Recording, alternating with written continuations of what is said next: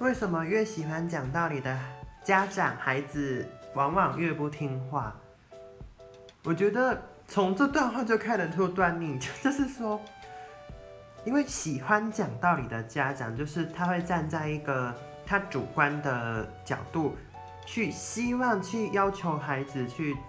做做去认同去做这件事，但是亲子关系或者是亲密关系之间，就是用沟通的，就是互相知道对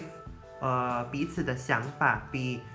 我讲我讲这样的道理，然后去约束你会来的完完善完善完善很多，我觉得，所以常常会变成说你在那边讲你的道理，但是对方会听了会觉得说你这个是在要求我吗？或者是在限制我，或者是。之类的，就是变成说你好像限制他的自自我意识，所以我觉得可能讲道理没有用了，我们需还是需要去沟通这样。